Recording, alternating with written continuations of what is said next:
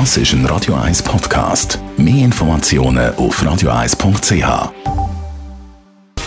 Gesundheit und Wissenschaft auf Radio 1. Unterstützt vom Kopfwehzentrum Irlande Zürich. www.kopfwww.ch die Körperhaltung beeinflusst unser Befinden. Das haben Wissenschaftler jetzt mit einer Meta-Analyse bestätigt.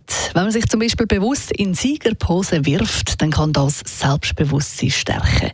Der Einsatz von Körperhaltung und Körpersprache ist in der Psychologie schon länger ein beliebtes Werkzeug und jetzt eben auch wissenschaftlich bestätigt, dass es etwas bringt, wenn man seine Körperhaltung dazu einsetzt, dass man sich eben besser fühlt.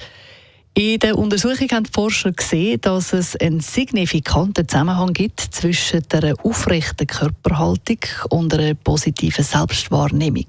Wenn man aufrecht dasteht mit erhobenem Kopf, dann ist das zum Beispiel schwieriger, genervt zu sein oder auch traurig zu sein. So kann man das wenigstens ein bisschen unterstützen.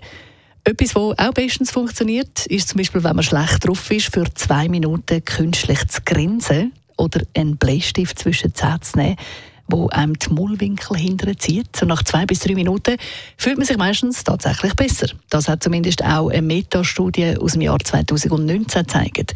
Das künstliche Lachen, das kann zwar kein Antidepressiva ersetzen, aber der Effekt, der sei signifikant. Und ist doch ganz praktisch, wenn man weiß, wenn ich mal nicht gut drauf bin, dann kann ich einfach künstlich grinsen und es hat einen positiven Effekt und man dann eben sich von, wie von Zauberhand doch ein Stück besser fühlt. Abra, Kadabra.